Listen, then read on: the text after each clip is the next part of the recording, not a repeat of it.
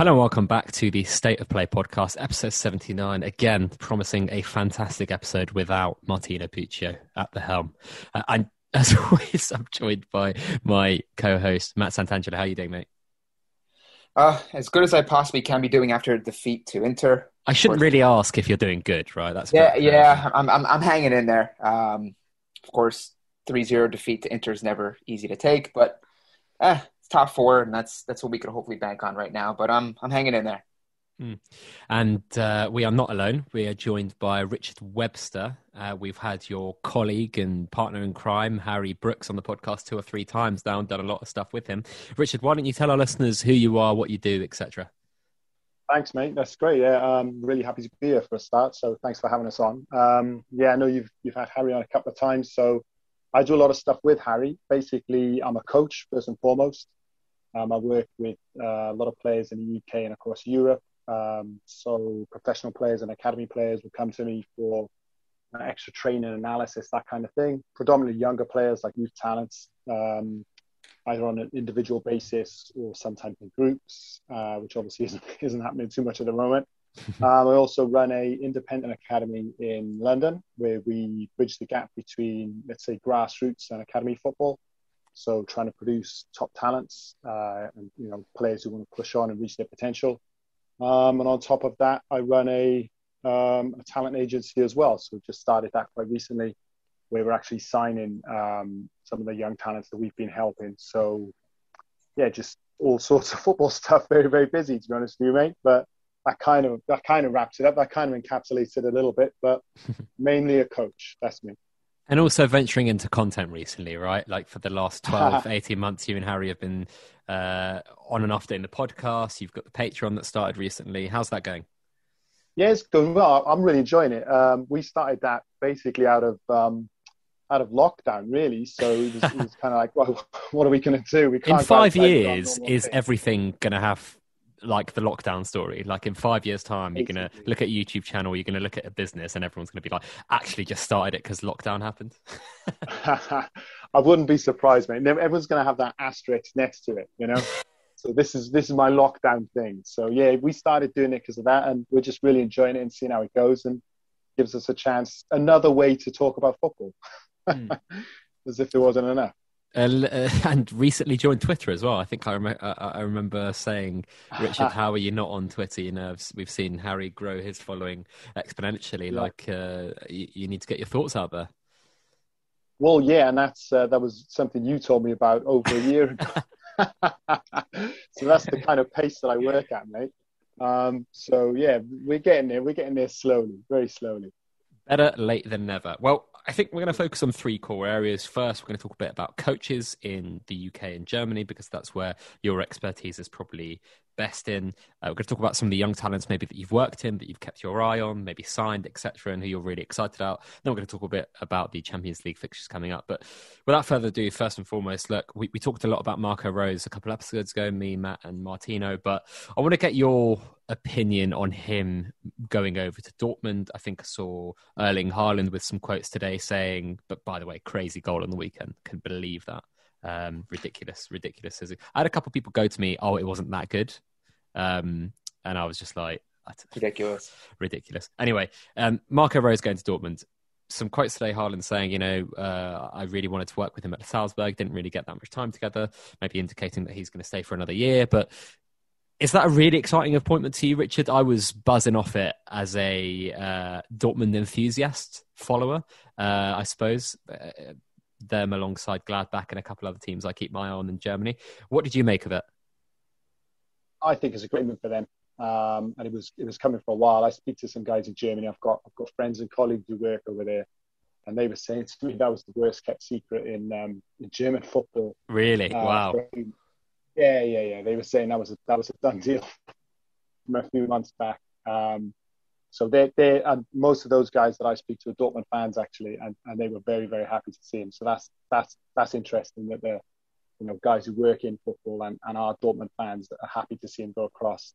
I think if it's um, what they what they do and what they're after, um, I think he's yeah, it's an exciting it's an exciting appointment. Um, and he's going to go and join a squad or he's going to go and look after a squad that is really, really sort of poised, if you, you know, if you want to look at it positively, to um, to make a step and make a next like sort of challenge at a crack at the league title.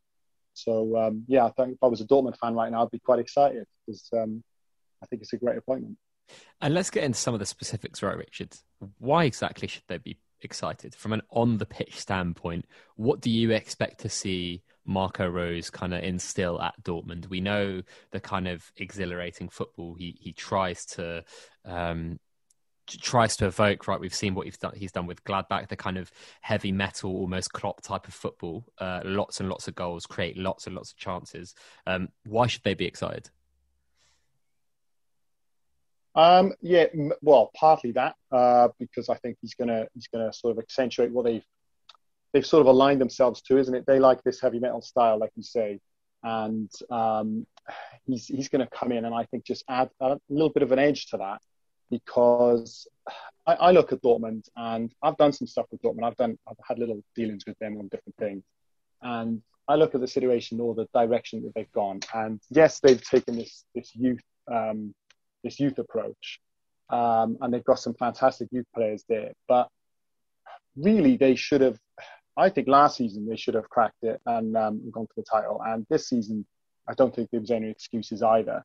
And so I think they just need someone to come in and try and find that happy medium between, you know, too much, too much freedom, too much expression, too much uh, go forward football where it's direct and it's explosive and it's about goals, goals, goals. But they need to find that harder edge as well. Um, and I think what he's done in the last couple of seasons, for me, I, I think he's shown enough uh, growth and enough sort of um, know-how that he's going to go in there and not just be gung ho and not just be um, so open as they are now, and they're actually going to have a little bit of a harder edge, and hopefully they can bridge that gap because it is a big gap between them and, uh, and Bayern Munich. So I think that's the most exciting thing that he is hopefully going to ha- strike that happy medium between the two. So I think that's what Dortmund fans can expect. Matt, have you got any other comments, questions, or thoughts? Marco Rose? Yeah, Richard. I, yeah, I, I, wanted to um, wanted to ask you. Assuming, let's assume for a second that um, Haaland, as Pet mentioned, and maybe even Sancho. You know, let's assume they stay for a second, right? They stay for a year under Rose. They want to see what he's about. They want to see if maybe they can do something, make one last push with this little this little unit they got here before maybe disbanding.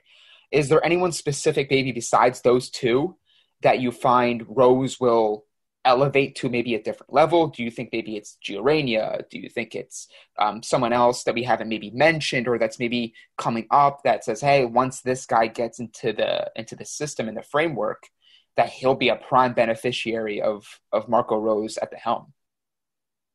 Yeah, I think I think Gio Reyna is probably um, at the top of that list, or very very high at the top of that list, and then um, what he needs to do is he basically needs to see or oversee the elevation of, let's say, Jude Bellingham. So Jude Bellingham's gone in there as a really exciting prospect. Um, mm-hmm. He's played a lot of games, he's had a lot of minutes, uh, mm. but he is still incredibly young, and he's he's a future nailed on starter every week. Uh, the, the, trouble they've had this season, what I've from what I've seen, is they're far too open, and he gets a lot of game time, he gets a lot of minutes, but he still makes those mistakes, which he's going to do because of his age. I think the biggest the biggest um, challenge that he's going to have is how to how to integrate a player like Bellingham and Gio Reyna and all these attacking talents that he's got, but make them also um, have a harder edge and be, and be a bit more uh, structured in their approach. So I've watched it quite a few times this season where they've got a nice mix, they've got a lot of attacking talent on the field, but there's not so much thought in terms of uh, positional sense. So, or something I spoke about recently on, on one of the pods we did um, about defending behind your own attack. Sometimes you watch uh, Dortmund play football and it's, it, you know, they're happy to win 5 4, but then they're open to losing 4 2 because every attack that they, that they are on, they don't seem to understand that they're also defending at the same time. There's no thought about well, what happens if this attack breaks down and they're far too open. And I think Jude Bellingham is going to have a huge role in that and the combination that Marco Rose is going to be able to form between him and whoever else it might be. It might be Delaney. Um, obviously, he's going to have he's going to somehow have to fit um, uh, Reus in there as well. But I think Bellingham's going to be going to be key to whatever he does next. Moving back to England, I wanted to ask you about, uh, I guess, your North London rival sporting team, Mikel Arteta, right? The, the team that I support, Arsenal.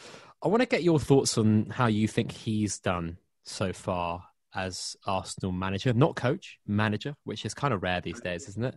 But yeah, what, what are your thoughts there?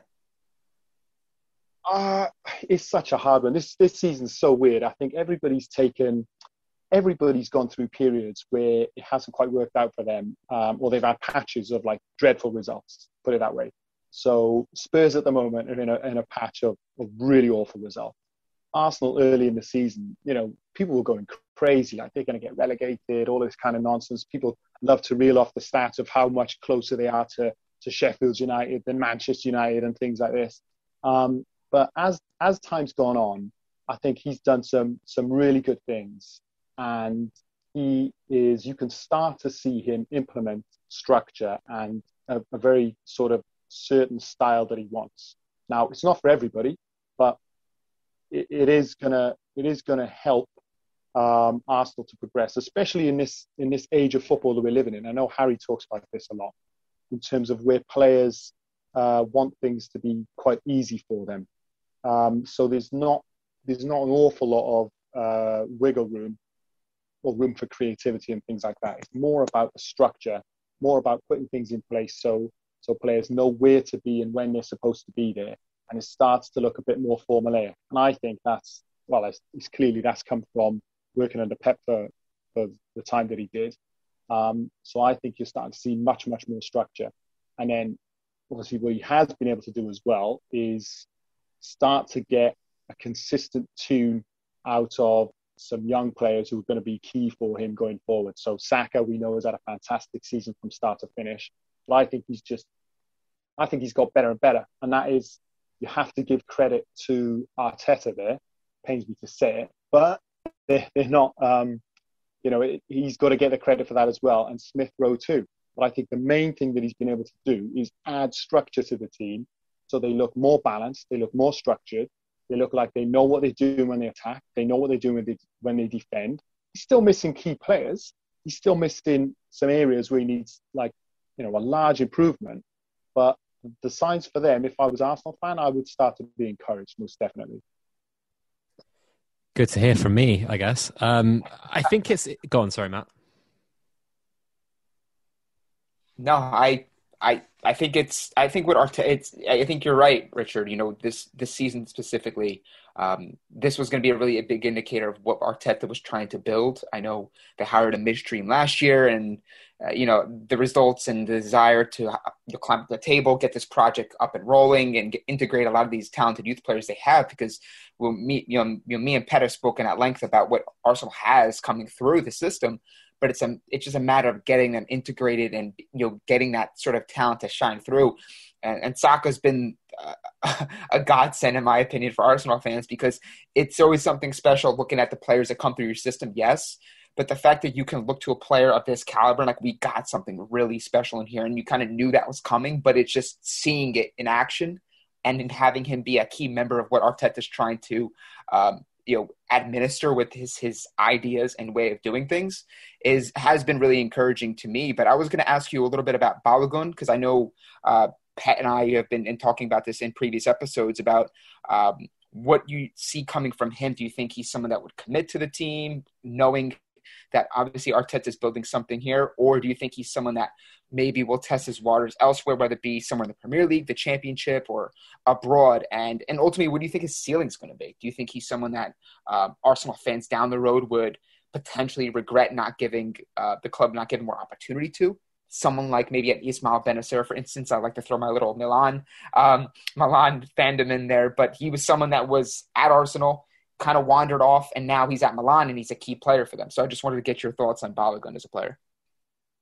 So uh, going back to Saka, I agree completely, um, and it's been it's been an exciting thing to see, and that's kind of Arteta's fortunate in, in one regard that he's walked in and, and he's got this amazing young talent, it's sort of galvanized the team. And you see this from time to time where a young talent sort of you know, immediately becomes or very, very quickly becomes like a key player in the team, key player in the, in the whole club. And that seems to be what's happened, which has really helped. Um, it's helped everything that Arteta has done. So that's helped him then to integrate Smith Rowe, because then that's another talent and it, it legitimizes the, the, pathway from academy into the first team. If it's if it was a different player, you might have um, sort of more of a kickback from fans. You know, not that they're in the stadium, but it might be a bit more of a kickback in terms of well, if it's not working out, if he's playing bad games, he's got to get dropped. So they tend to get a little more, bit more leeway that way, and it's really, really worked out for Arteta, which has then helped him to to grow Smith. Well, grow is probably the wrong word, but to develop Smith Rowe. And I would like to see them do the same with Balogun. Whether they're gonna whether they're gonna do that or not um, remains to be seen because now he's he's kind of I think Arteta's in a tricky situation where he's got one or two young players in the team consistently, um, but he also has to keep an eye on the ruthless nature of things, where it is a win now, win now league. Um, I wish it wasn't, and I wish there was room for a player like Balogun, but my hunch is that they probably won't see the best of him at Arsenal. He'll probably have to um, we might want to look to, to players trade elsewhere purely because is he going to come into the team and do the job immediately, um, which is what Arsenal need. Look, if we're looking realistically, top four out of the question this season. Nobody probably expected that from Arteta at the beginning of the season anyway, so that's fine. But you saw what happened with uh, Lampard at Chelsea. It's okay to have your transitional season, but then you know you've got to perform. You've got to deliver almost immediately. So is he going to do that with three young players in the team uh, on a consistent basis from the academy? Probably not. So if he's probably going to be pragmatic, and then someone's going to have to go, and it, it could well be Balogun. They could end up regretting that. I don't know. What are your thoughts on that? Would you like to see him stay? Would you like to see him um, yes. get time first team? well, the, the issue is, Richard, is that um, Eddie Nketiah seems to be on his way out from the squad selection over the last few weeks. He's got 12 months left on his contract. Mm. Lacazette is also in a similar position. I am very confused as to what the squad building angle there is if Balogun is also let go. It seems as though there is also this other dimension that people seem to forget about is that Saka, Nelson, Nketiah, and Balogun all share the same agent, so there is a slight conflict of interest there. Although I'm sure he can compartmentalize, like, uh, you know, emotions and not wanting one player to get a better deal than the other, etc. I just, yeah, really, really want him to stay, and hopefully Arteta can be the guy to to kind of uh, help him flourish as he's helped quite a few other young players flourish. But if it doesn't happen here, I think he will have a great, successful career wherever else he goes. But um, I want to move on from Arteta quickly. Ralph Hasenhüttl uh, another manager who came in from Germany. Um, when he came to Southampton, I think Richard, a lot of people were shocked that he'd gone there. That's how that's how highly he's been rated in Germany and, uh, of course, now in England. He took a relegation threatened Southampton team got them into a decent position. They are now in a mid-table-ish kind of position now after starting really well. What are your thoughts on him and as as a manager as well? I think we've we had a few discussions on Twitter, and um, the opinions on him to me are, are really interesting. The Alpine Klopp, yeah, that's what he came in as, isn't it? Um, yeah, he's an interesting one. So It's, it's kind of weird. I think he's a good coach. I think he's a good coach. I think he's a good manager. And I think, generally speaking, overall, they, he's done a good job. Um, but they've shipped nine goals twice. So it's, it's uh, there's this weird sort of dichotomy going on where it's obviously a good side, and um, you know they're the, they're the sort of team that can beat you know most most teams on their day they've got the tools there. They've got the, they've got better front. They've got interesting players exciting players. Um, they can be solid but they can also be shambolic. Um, but generally speaking i think he's done well. But then you know is is that enough? Because he's not brand new to the league anymore. And saints fans if you were going to look at the other side of the argument saints fans might start to think well what is the what's the next step? What's the progress here? Uh, are we going to see um, a realistic push towards uh, European places, um, or is that?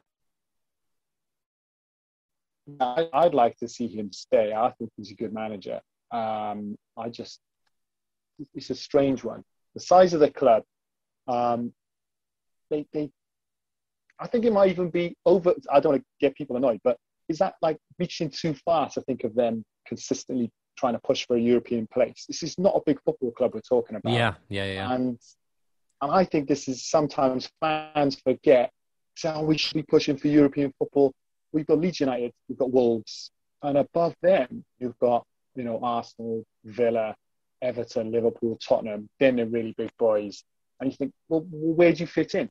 So you know, it might have to be that Saints fans are happy with, you know, staving off relegation every year, and then can you come top ten? Uh, that's not going to be a nice thing to hear. So in, no, in those remits, then yeah, great coach. Whether he's going to push them on and do what Wolves did and make a decent crack at, um, you know, playing some European football, I'm not sure.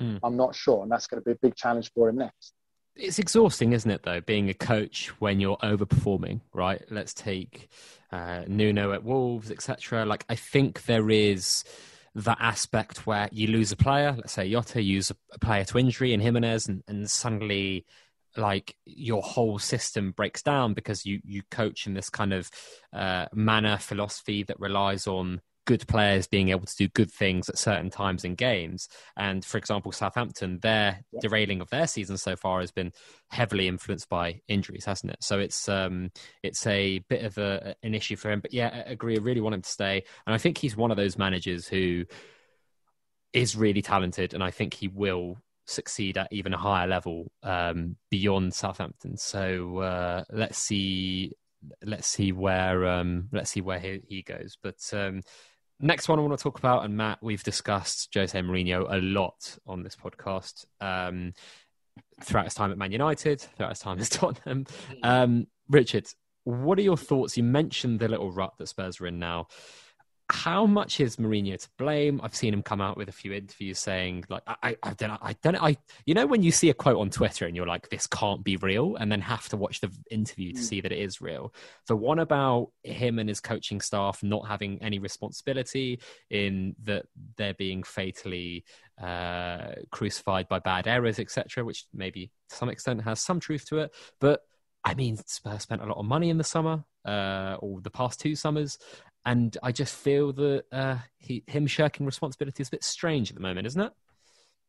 Yeah, and and and to be honest, like I wake up every day, and one day I'm I'm Jose out, next day I'm Jose in. Now, honest, honestly, at the moment I'm at the moment I'm Jose in, but he's making it more difficult because of these these kinds of comments. Generally speaking, I agree that there's extenuating circumstances in terms of there are players in the team or there are areas of the team where you know it's not good enough and they're going to have to they're going to have to um, improve if you want to see the consistent results. He showed that he can, you know, he can get a tune out of the team. Uh, it was two months ago, I think, Spurs played Liverpool and 2 1 Liverpool. I thought it was a cracking game of football, two completely different approaches. And since then, both teams' seasons, the wheels have completely fallen off from from Liverpool and Tottenham, although Liverpool's still doing well in the Champions League, obviously. But he doesn't do himself any favours when he comes out with comments like that because you know you're now open to people saying, right, you're throwing the players under the bus, or why don't you take it for the coaching? And I have to say, I do feel sympathy with those those kind of comments because yes, we know, let's say centre back, for example, there's some there's, there's some big problems and there's been lots of individual errors. But you know, you've got the squad you've got. You're a famed coach. We know you're a very good coach and all of this. He's got the record. He, he likes to lean on his record and, and, and talk about the things that he's won and everything. He has done that. So, okay, we've got these gaps in the squad. They're not delivering, blah, blah, blah. Okay, but it's your job to try and get the best out of that team. And you can't tell me that the team that they've got out there at this moment in time could not be doing better than what they are. Now, you could say it's a poor run of form, but when you watch the games, it looks worse than just a poor run of form.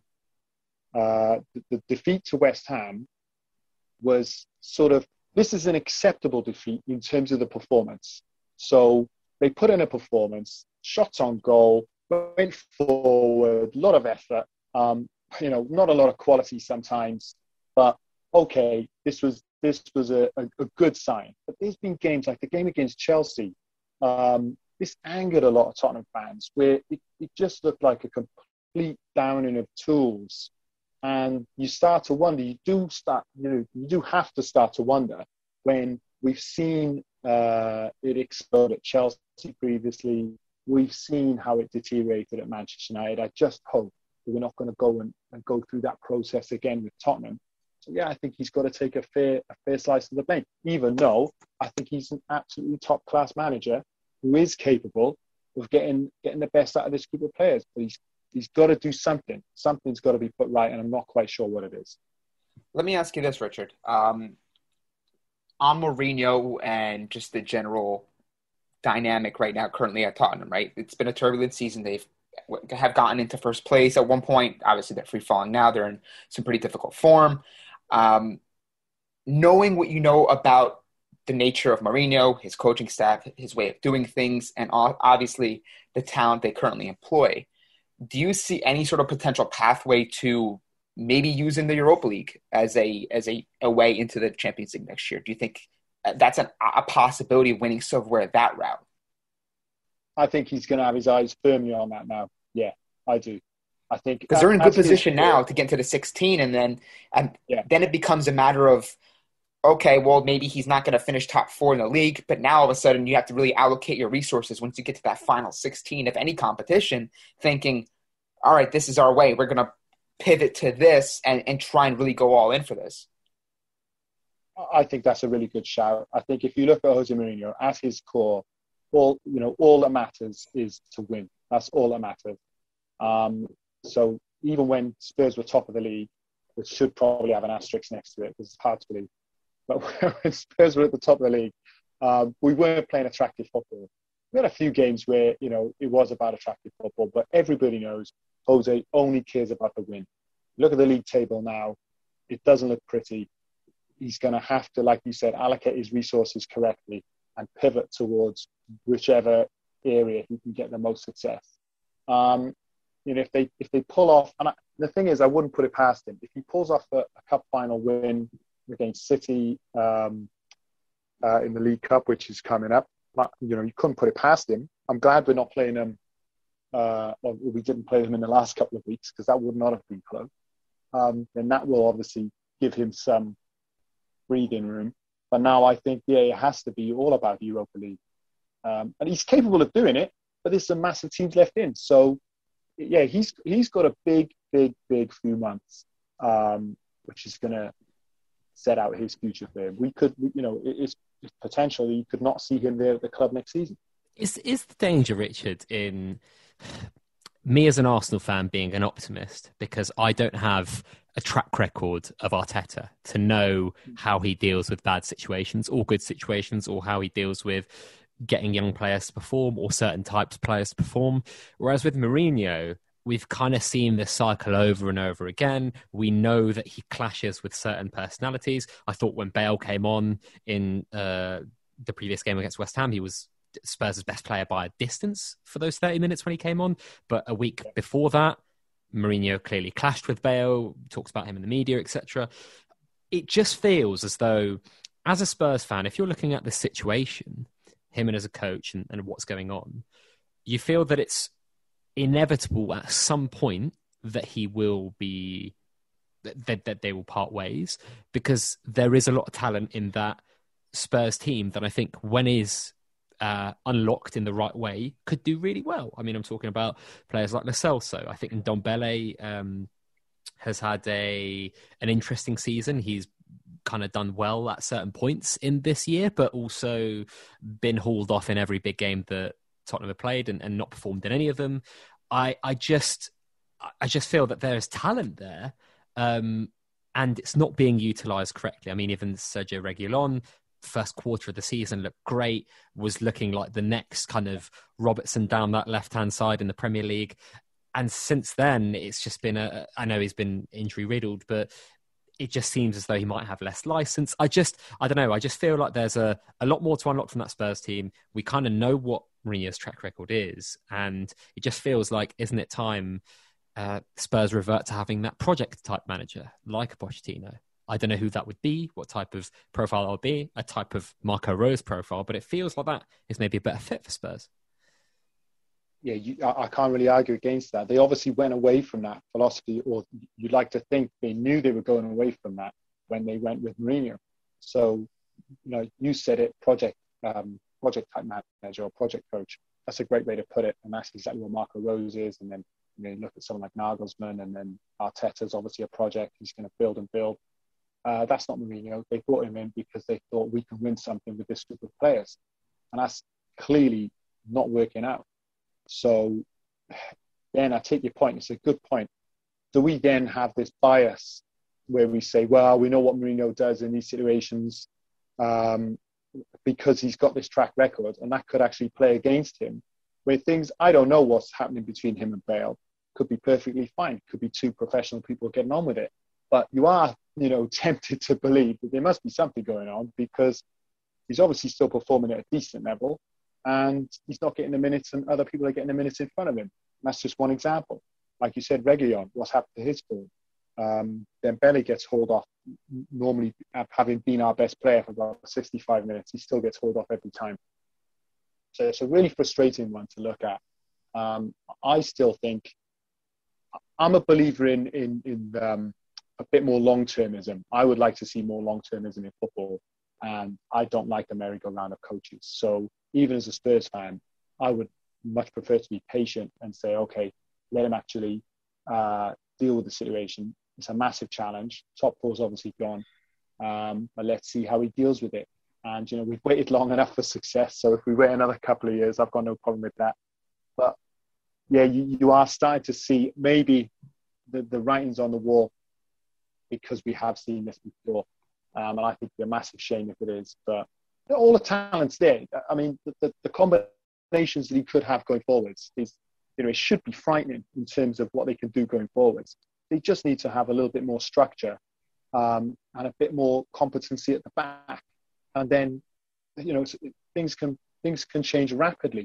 You spoke about Wolves earlier and how um, what what a massive miss uh, Jimenez is, and it is a massive miss.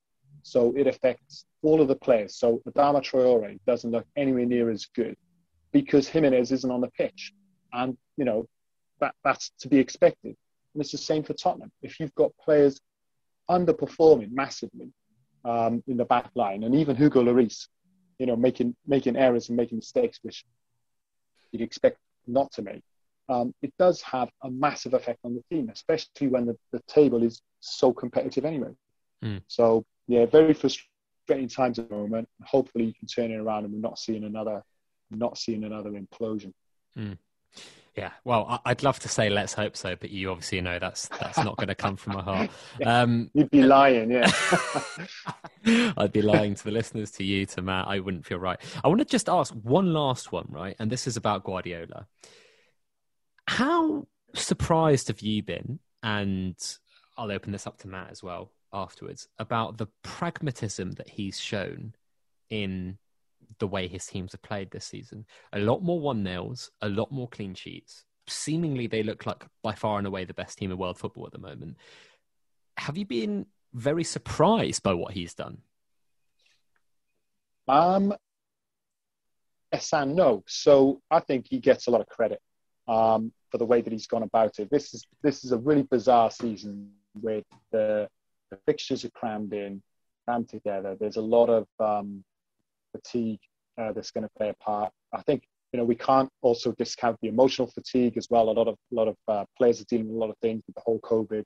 Uh, it's dragged on and on. It's a grind for these players this year, and Harry makes a good um, all the time. And I hate giving credit, but I have to give him credit on this one. I think he made a good call when he said Manchester City um, play in a very structured way where they've learned the system, the players have learned the system. And so that allows you to not think less, but you can go into autopilot a little bit more than some of the other teams. And then the tools or the players that he's got playing that system are so highly skilled that they're able to carry out, you know, their style of play, not on autopilot, but as close to autopilot as you can get.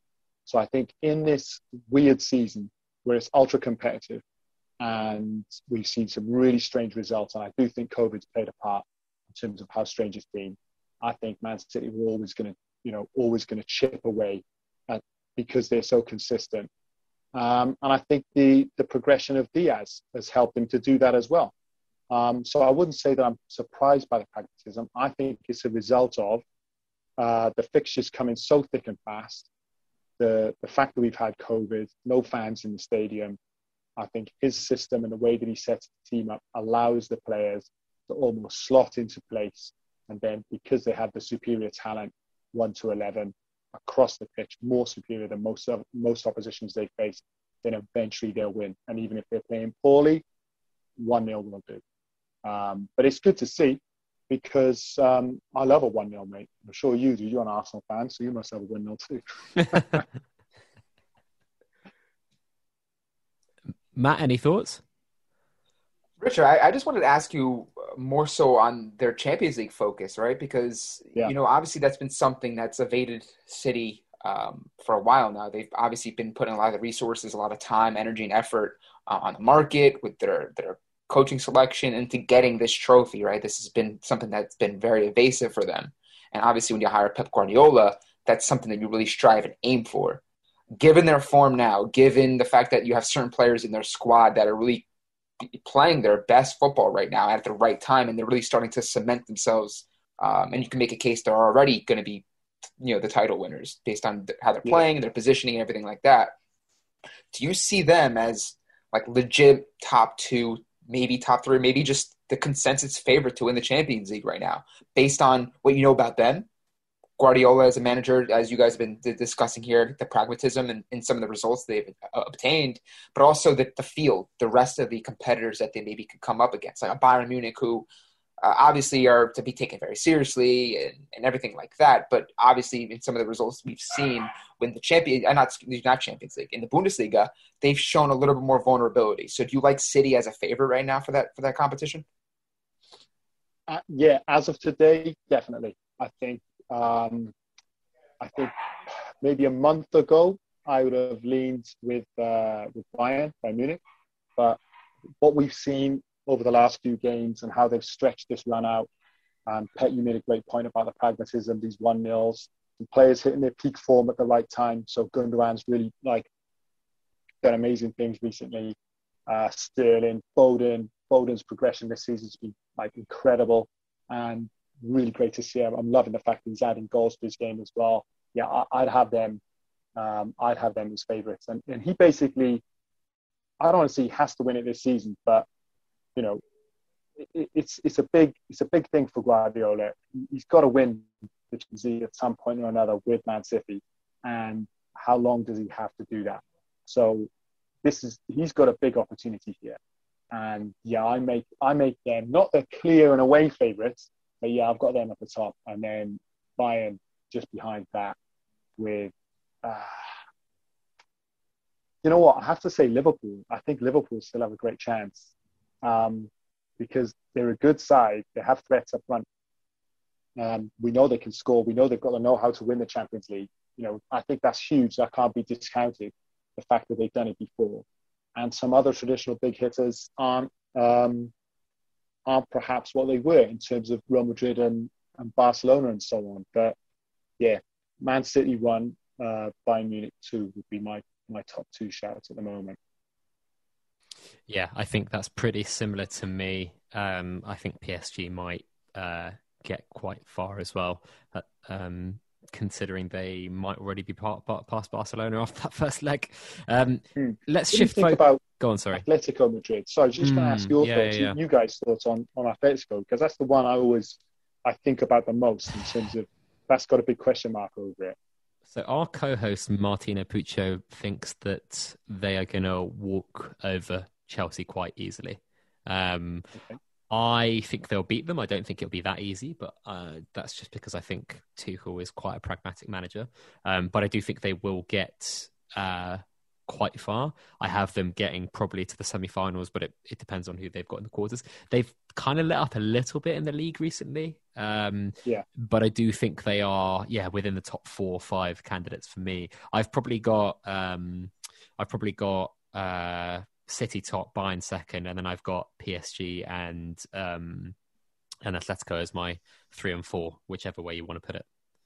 Mm. Yeah, good shout. I mean, Simeone loves a cup, uh, a UCL run, doesn't he? So you can't pass, put it past them. Um, let's. And I think he's done. Go on, sorry. Sorry, go on. No, no, no. No, no. he's just what what an amazing job he's done over the oh, last. Uh, that doesn't get enough. That doesn't get mentioned enough because the consistency he's managed to put together, and you know he's probably going to win the title again this year, which is insane. Um, so I think he's a brilliant manager. I think he's superb.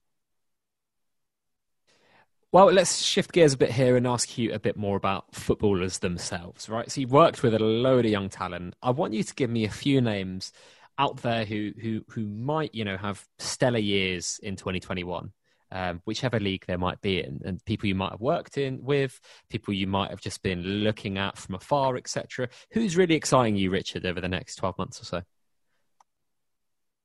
Well, if I look at players, let's say, who are on the edge of exploding.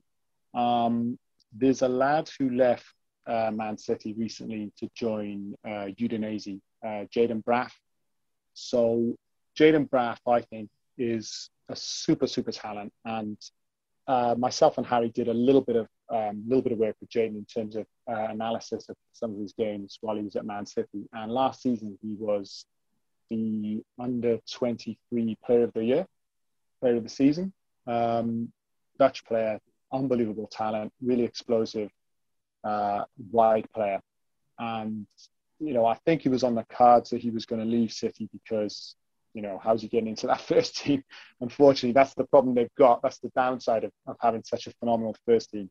Um, you are going to, you're going to lose some, some big talents. And he's gone out to uh, Udinese and I'm expecting massive things from him.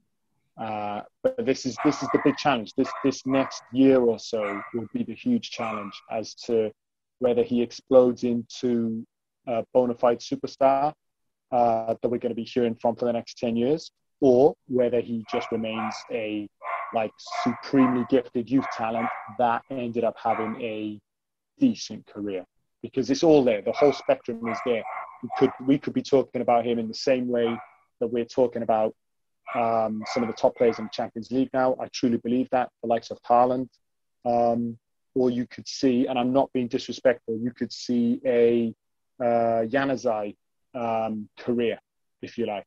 So, um, if you remember Adnan Januzaj bursting onto the scene with um, yeah. Manchester United, and you know he was like, okay, this guy, this guy looks great. Everything's there, skillful, attacking, scored a couple of goals, played with a lot of verve, a lot of energy, takes the ball really nicely, and then didn't quite have the level of career that the talent promised. So Jayden Braaf's quite high on the list for me. Um, and then if I look further back, if you want to go slightly younger, um, Shola Shoretire, who made his debut last night, I think it was, for Manchester United against Newcastle. Um, this is a serious talent, an absolute serious talent. So Manchester United have been nurturing this lad for a long time. And we actually came across him. Our academy played against Manchester United when he was, this is a few years ago, this was an under 12 tournament. And a really great tournament. Liverpool there, Manchester United, my academy, two teams from Germany, Bayern Munich, Schalke, Augsburg, uh, Fulham, Tottenham, and Arsenal there as well. And Shola, that young was by by miles the best player there.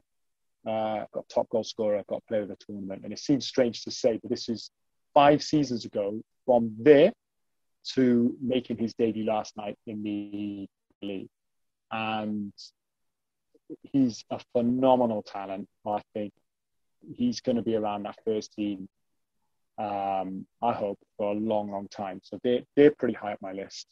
Um, and Shola's, Shola's an interesting one. He plays, he can do a lot of things. So really, really intelligent player who can play sort of just off the striker, um, like a like a sort of a deep forward, maybe a ten. Um, but he's also got a great goal scoring record as well. So I think we're going to see more and more over the next few months. He's going to get more and more game time. Be interesting to see what they do with him in terms of whether they loan him out or whether he's one that they just integrate into the first team. The latter, where he's got the talent and the ability, and more importantly for me, it's the game intelligence that he doesn't necessarily need to be loaned out to learn this and see the picture and pick up the pace of the game. I think he's going to be that level super quick. So, which is great. And, and Manchester I give them credit. I think, I've we've played against a lot of academies. We've we've been blessed to to come across lots and lots of different academies and see their system. And they're number one for me in terms of producing talent uh, consistently year on year um, certainly in in England, uh, they're the they're the market leader um, for producing players who are able to go into the first team um, of such a huge club. So yeah, Jayden Braaf, Shola Shoretire.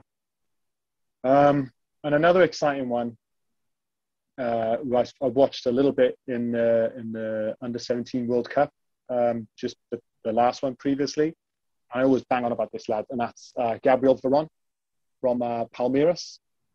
So you guys probably uh, know about Gabriel Veron already, but he's he's set to explode. Unfortunately, missed out on the on the final, the Copa Libertadores final, which was dross. I don't know if you saw that game at all. It was absolutely dreadful. It was probably a good one to miss. But he's a super exciting talent. Um, a bit like Jayden Braaf in, in, in some regards. He can play left and right side uh, as a wide forward, super explosive, uh, eye for goal, ridiculous pace, and something that I, I quite like in a young player. He's got um, he's got that nasty streak. He's got that not nasty in terms of the way that he approaches the game with physicality or anything like that. But when he runs at players, he runs at them with intent, if you know what I mean. So it's the intent to hurt the opposition, to get in on goal, to make things happen um, which we don't you don't always see from uh, young talents. There's that nervousness sometimes, that timidness. Um, but you see it in Saka. You see when Saka picks up the ball, he, he doesn't think of himself as a young player. Mm-hmm. The ball the, the ball finds him because he's leading. He's leading the group. He's leading the team. Um, and it's the same for this this this player, Gabriel Veron. Um, they have that certain vibe about them, that personality where they can stamp their authority on the game, like from such a young age. So they're my they're my top three picks, mate. Jayden Braaf, Gabriel Veron, and uh, Shola. I want to ask you um, about any potential top players, players that have maybe um, seen their stock grow significantly this season in the championship. I know Buendia um, at Norwich, attacking midfielder, attacking playmaker, uh, plays a winger, uh, who has been linked to Arsenal. I know he's one that many people are familiar with. Uh, but in looking at the table, looking at some of the, the years that maybe some of these other sides have had in the championship, do you see anyone in that sort of um, category that that's being able to uh, make that next step to the to the Premier League with a potential promotion and can maybe do something really special with it? Um, so if I, I'm quite biased being a Spurs fan. So what I'm excited by at the moment is uh, Oliver Skipp. So mm. just as a Tottenham fan, watching Norwich um, at the top of the league is great. I quite like Norwich. I've always a soft spot for them because they were always sort of around the, the, the Premier League when I was growing up. So I've always had a soft spot for Norwich. And I think it's a brilliant loan for Oliver Skipp and what he's done while he's been there has been fantastic as well because this is something we spoke about a couple of weeks ago that transition from youth talent into key first team player is super difficult. And i think from the outside sometimes fans don't understand you know how difficult that is to go from being the guy that all the fans are excited about. Oh why don't they play him? Why does like hudson odoi why doesn't hudson odoi get minutes? And why doesn't he he play it oh, we should be playing Smith Rowe more often and all of these things. And then then they get minutes and then it transitions to, oh, he's not playing very well. so now all of a sudden, instead of being um, this guy who you give a pass to, and say, well, you know, he's a young player. We need to give him minutes. The manager should be playing him. He should be blood in the youth. As soon as he plays three or four games, we switch our, we pivot our focus and say, well, he should be delivering now. I need nines out of 10 every week. And it's really difficult. So when you see young players come to the academy and then make that step into becoming a key first team player, I think is fantastic and needs applauding. So yeah, Oliver Skipp top of the list for me. And um, if he carries on, he'll be back in the Premier League. Well, either with Norwich or back with Tottenham, either way. What about Michael Olise out at uh, Reading? He's one of the, my favourite players in the Championship to watch. I wanted to get your opinions on him. He just looks like so so silky. I don't know. It's because he's so athletic, aesthetically good to watch, um, but he just looks incredible, doesn't he, Richard? I haven't honestly, mate. I haven't seen enough of him ah, to um, maybe one to keep to your eye on. Comment, but I like what. Yeah, that I'll have to make a note of that, mate. He's one I'm going to have to make the time to watch. if you're if you're giving him the uh, the big thumbs up, mate, then uh, I will be watching some highlights later today. But yeah, Reading always seems to come up with these sort of talents, though. Um, and it's another club that, that does that quite regularly. So yeah, I can't comment enough on him, mate. I'm probably not in a position to say whether whether he's the next one to, to burst through, unfortunately. I just want to ask you, last couple of guys in the championship, uh, players that have already played little bits in the Premier League. João Pedro and Ismaila Sarr over at Watford. Um, I mean, Ismaila Sarr especially looks like he, he's just on fire. But João Pedro was incredibly highly rated uh, coming out of Brazil. And I wanted to get your thoughts on, on those two if you've watched them at all, Richard. Yeah, so João Pedro, I think, um, like you said, he was incredibly highly rated. And they've got this they've got this link up with Brazil where they're, you know, Watford are an interesting one. They're, they're um, the recruitment can be really interesting when they pluck these players uh, and you think, wow, this is going to be a player, and they, they burst onto the scene or whatever. But I think they paid, they didn't pay that much for him, did they? Was it, it wasn't a big, wasn't a massive signing fee they got him for.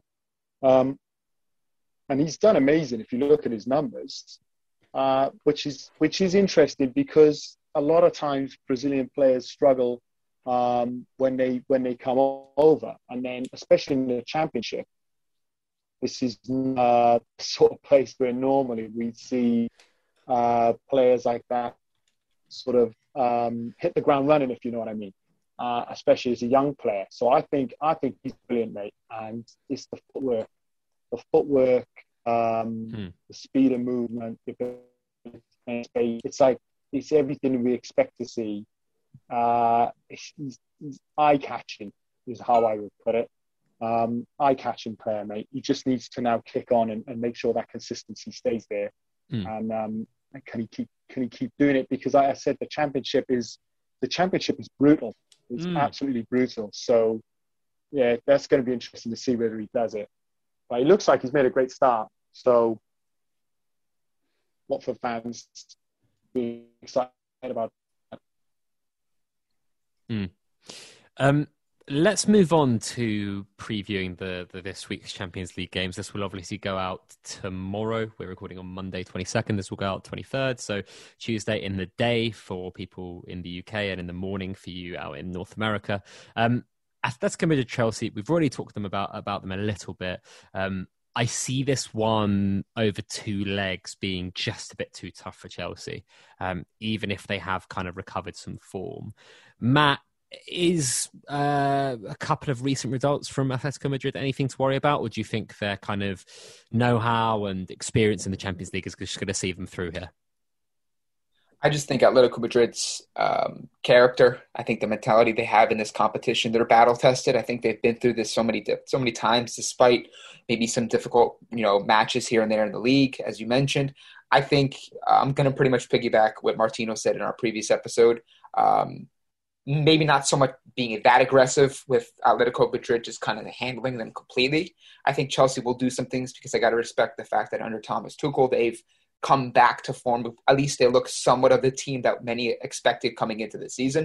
Having said all that, you have Simeone, you have their entire um, character, their personality in this sort of competition that we've seen over years. That's something that that is instilled in that squad so far. that from what I've seen in this competition this year, that I just don't see Chelsea being able to get past them and and and, and knock them off. So I think Atletico Madrid over two legs. I think it'll be some some some moments where maybe Atletico look a little bit vulnerable, but overall, I think Atletico Madrid will do the job. But I think if you're Chelsea, given the season that you've had, probably you are not expecting completely to be Atletico Madrid, but I think you want to see that sort of competition and competitive spirit in this tournament that at least gives some sort of uh, promise and and excitement heading into maybe next year. Richards, do you see Chelsea giving Atletico any trouble? Um, I'm agreeing there. I, I, think they will give them trouble, but I, I think Atletico are just too strong. Um, I think they're too far into the project. You've got to respect the fact. Um, dead right there about uh, Tuchel coming on board. I think you've got to respect the uh, not the bounce. That's unfair to say the new manager bounce or whatever. I think he's actually done a bit better than that, and um, they've definitely got a renewed energy. But I, I just think Simeone, the know-how, uh, the fact that they've been there before, uh, this group's really experienced. I think they'll just be too strong. I see both games being um, both teams scoring. To be honest with you. Oh wow! Okay. Uh, so we could be, yeah, one-one in, in one leg, two-one in the other, or whatever, or two-one-one-one that type of thing. But I think it's going to be a bit of an arm wrestle that um, Atletico Madrid come out uh, just slightly on top, just slightly too much. But it'll be interesting next year. Tuchel will, um, you know, he'll be much more prepared and, and that kind of thing. But this year, not this mm. year. Sorry, Chelsea fans. um, and then the, the other game on Tuesday is Lazio Bayern. So, I mean, look, when we first previewed this a couple of weeks ago, Richard, we were just like, yeah, Bayern easy. And I still think it's that. But they are yeah. now looking like they are there to be got at, aren't they?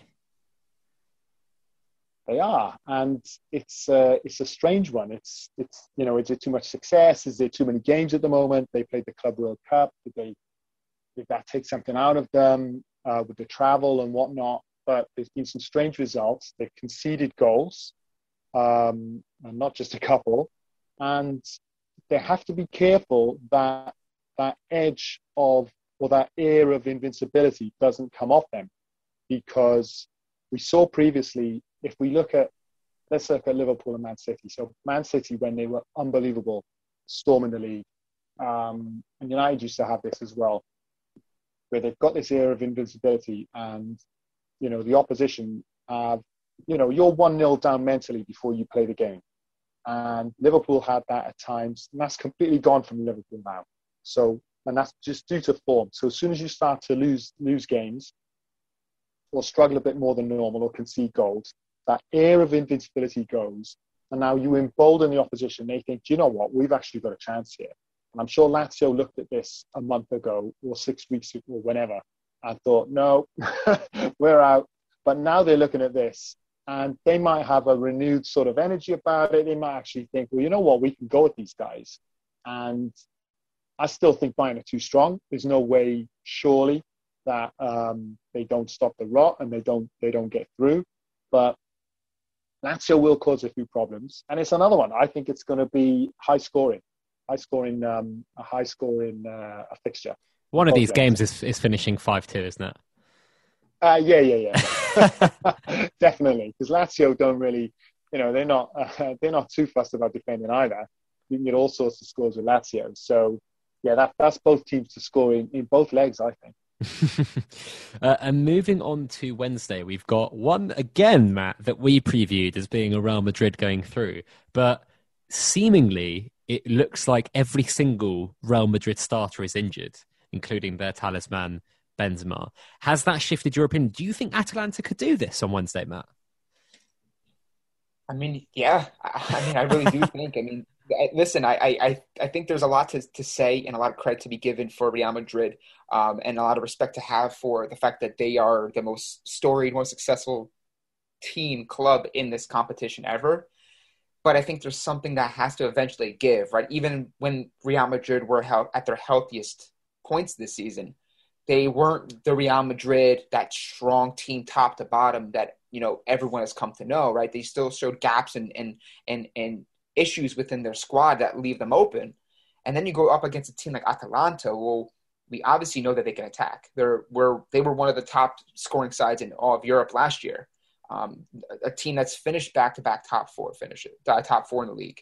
So they can attack. They they'll, they'll they'll be progressive in their approach to to Real Madrid. I don't think they'll be, succumb to the pressure, the environment, right? And think not having fans and that won't really shake them, right? That's an element that I think a lot of people are really starting to look at more so now when you get into these knockout stages, right?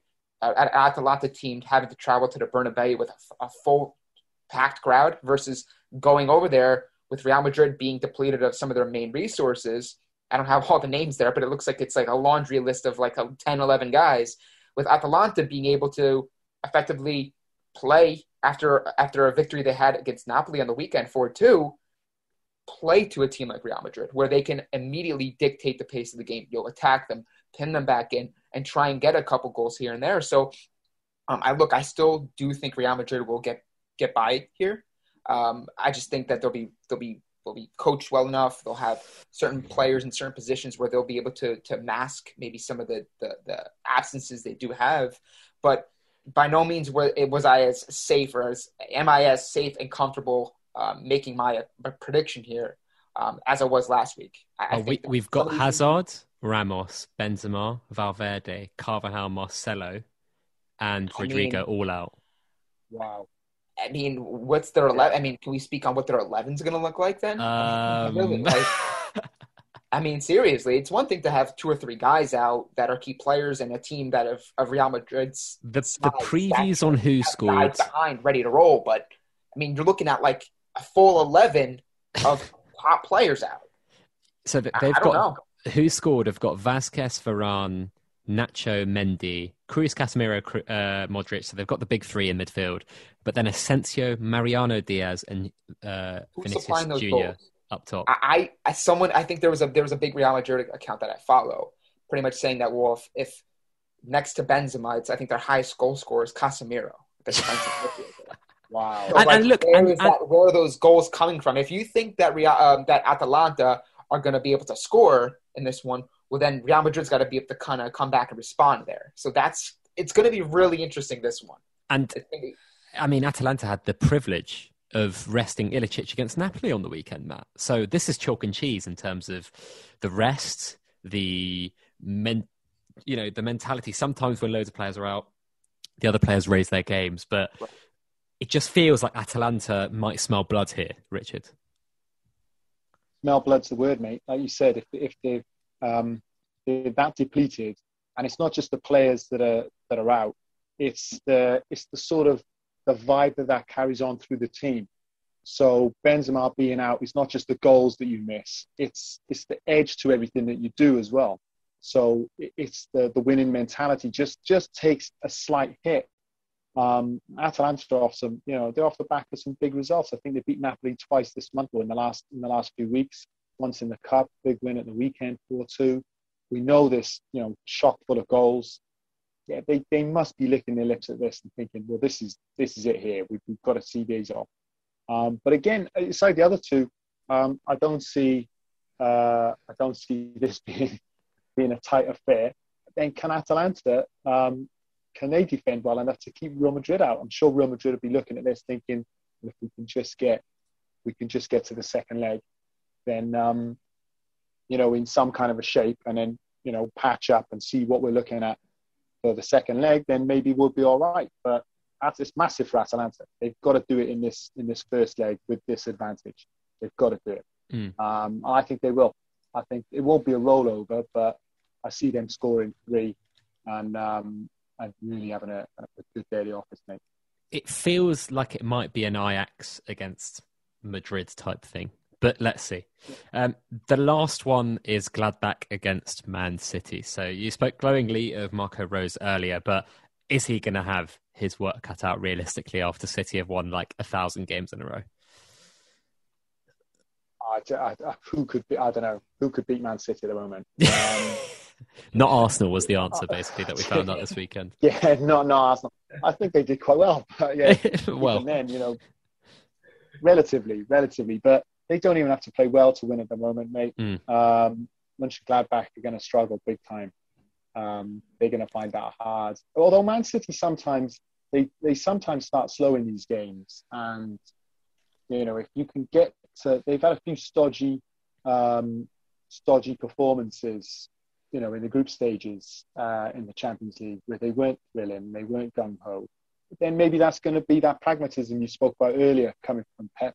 So maybe we don't see them go there and uh, hand out a walloping or hand out a you know four two or, or something like that.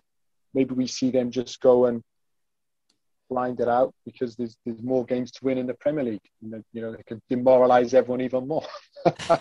but yeah, yeah, it's, it's, one way one way that's going. Man City, they're going to win both legs. Yeah, I I can't see it going any other way. I mean, I just think the depth, you know, the ability to rotate is going to help Man City so much in the Champions League. Like they could go to uh, Gladbach and basically have Kyle Walker, Mahrez, Aguero, uh, etc., etc. on the bench, Laporte all on the bench. Do you know what I mean? Like yeah. Bernardo Silva, there is so many players that are going to miss out on that starting eleven, and it just helps so much. But um, hopefully, yeah. Gladbach can give them a game, but it doesn't seem likely. No, it doesn't look good for them. um, Matt, I don't know if you've got any other final questions, but that might be us wrapping up. Yeah, this was this was a blast, Richard. Thank you for coming on. And um, before we we sign out, Pet and I give you the platform to plug anything you're working on, any projects you have going. By all means, take it away. Oh well, th- first of all, thanks for having me on, guys. I've really enjoyed it. Um, good chat. Look out for those players if you get a chance, guys. Especially um, especially Shola, Shola Manchester United, Shola Shoretire. But yeah, real blast having me on, guys. Thanks very much. Um, my Twitter is uh, at rw underscore round world if people want to check me out there. So I do a lot of stuff with Harry Brooks, who we've had on before, I know. But um, yeah, guys, absolute pleasure. I'm sure we'll have you guys over to the uh, the coach's view for our podcast uh, pretty soon. And um, yeah, anytime. For the rest of the week in the Champions League football, guys. Brilliant. Thank you so much for coming on. Matt, where can people find out more about you as usual?